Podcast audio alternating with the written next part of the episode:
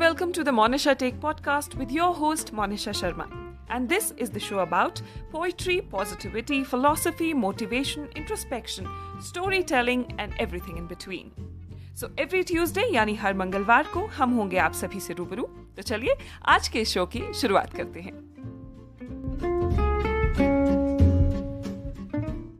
पिछले एपिसोड में मैंने आप सभी को लाहौल में मनाए जाने वाले उत्सव हालडा के बारे में बताया था और आपसे ये भी कहा था कि अगले एपिसोड में मैं आपसे लाहौल में ही मनाए जाने वाले एक और उत्सव फागड़ी के बारे में बात करूँगी।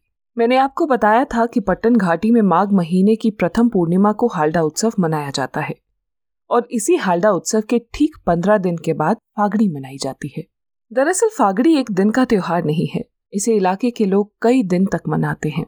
हालडा की ही तरह फागड़ी भी स्थानीय निवासियों के लिए एक अवसर है देवी देवताओं को धन्यवाद देने का, घर परिवार की सुख शांति की प्रार्थना करने का और साथ ही साथ सभी रिश्तेदारों से मिलने का। ज़्यादातर घाटियों में हालडा और फागड़ी एक साथ ही मनाई जाती है। यदि पट्टन घाटी की बात करें तो यहाँ हालडा के पंद्रह दिन के बाद फागड़ी बेहद धूमधाम से मनाई जाती है।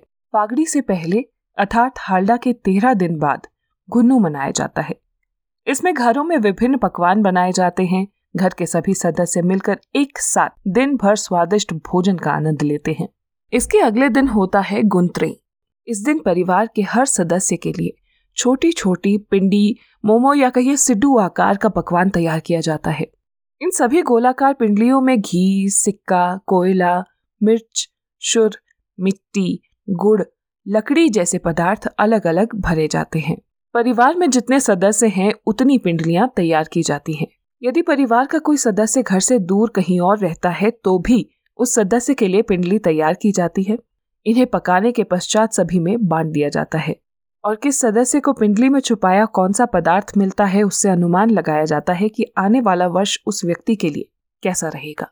उदाहरण के लिए यदि किसी को शुर निकलता है तो वो देवी देवताओं से संबंधित एक शुभ संकेत माना जाता है। किसी की पिंडली में कोयला निकले तो वो अशुभ माना जाता है।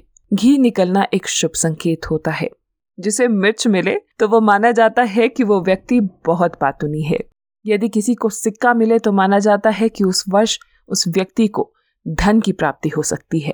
इसी तरह हर पदार्थ का अलग अलग अर्थ होता है। वैसे घर पर अनुपस्थित सदस्य की पिंडली परिवार के अन्य सदस्यों द्वारा खोली जाती है। फागड़ी को लाहौल के लोग कु या कुस भी कहते हैं। और फागड़ी की पूर्व संध्या पर बनाए जाने वाले भोजन को कुयाक कहते हैं। जिसमें कु का अर्थ है फागड़ी और यक का अर्थ है रात का भोजन, यानी डिनर। इस दिन विभिन्न प्रकार के व्यंजन तैयार किए जाते हैं। इसी दिन दोपहर में एक किल्टे में बर्फ़ भरी जाती है और उसे शाम ढलने पर एक खास कोने में घर की छत पर उल्टा दिया जाता है। उस समय तक किल्टे में भरी बर्फ़ सख्त हो चुकी होती है और किल्टे से निकाली बर्फ़ एक पिंडली का आकार ले लेती है। इसी पिंडली को राक्षा कहते हैं और राक्षा को रात में जब घर की छत पर उल्टाया जाता है तो उसे रक्षा पोंगरी कहते हैं। इस दिन घर का कोई भी सदस्य घर के बाहर नहीं निकलता। सभी घर में रहकर अगले दिन की, अर्थात कुछ की तैयारी में जुट जाते हैं। इस दिन की एक प्रथा ये भी है कि उस दिन घर के सदस्य के अलावा बाहर के किसी भी व्यक्ति का नाम नहीं लिया जाता। घाटी के कुछ इलाकों में ये प्रथा तीन दिन तक चलती है। फागड़ी की तैयारियों का एक और महत्वपूर्ण हिस्सा है योरा। कुछ से कुछ समय पहले ज़्यादातर पूर्णिमा से पहले जौ या मक्की के बीज खास गमलों में बो दिए जाते हैं। इन्हें तैयार होने तक अर्थात फागड़ी तक रोशनी से विहीन रखा जाता है ताकि उगाई गई एक प्रकार की घास जिसे जूब या योरा कहते हैं, उसे पीला रंग दिया जा सके।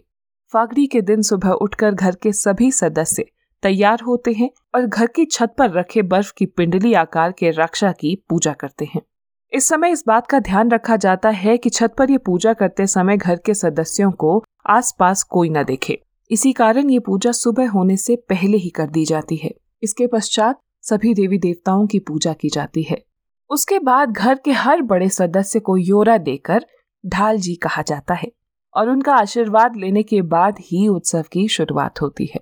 कई दिनों तक चलने वाले इस उत्सव में सभी अपने से बड़े रिश्तेदारों एवं पड़ोसियों के घर जाते हैं। उनके घर पहुँचते ही सबसे पहले उन्हें योरा देते हैं, पाँव छूकर उनका आशीर्वाद लेते हैं और उत्सव का आनंद लेते हैं। इन प्रथाओं से जुड़ी एक मान्यता ये भी है कि कुया अर्थात कुछ से एक दिन पहले घर से बाहर कोई नहीं निकलता। ऐसा इसलिए क्योंकि मान्यता के अनुसार इस दिन उदयपुर स्थित मृकुला माता के मंदिर के पहरेदार, जिनका ज़िक्र मैंने मृकुला मंदिर के इतिहास से जुड़े एपिसोड में किया था तो उस मंदिर के दोनों पहरी, भैरव और बजरंगी इस रात घाटी का भ्रमण करते हैं। कहते हैं कि पुराने समय में कुछ लोग दोनों पहरेदारों के लिए घर के बाहर तंबाकू डालकर हुक्का और पुला रख देते थे। वैसे आपको बता दूँ, पुला, जिसे कपुल भी कहते हैं, ये गुंदुम, बेली जैसे पौधों के अंकुर से बनाया जाता है।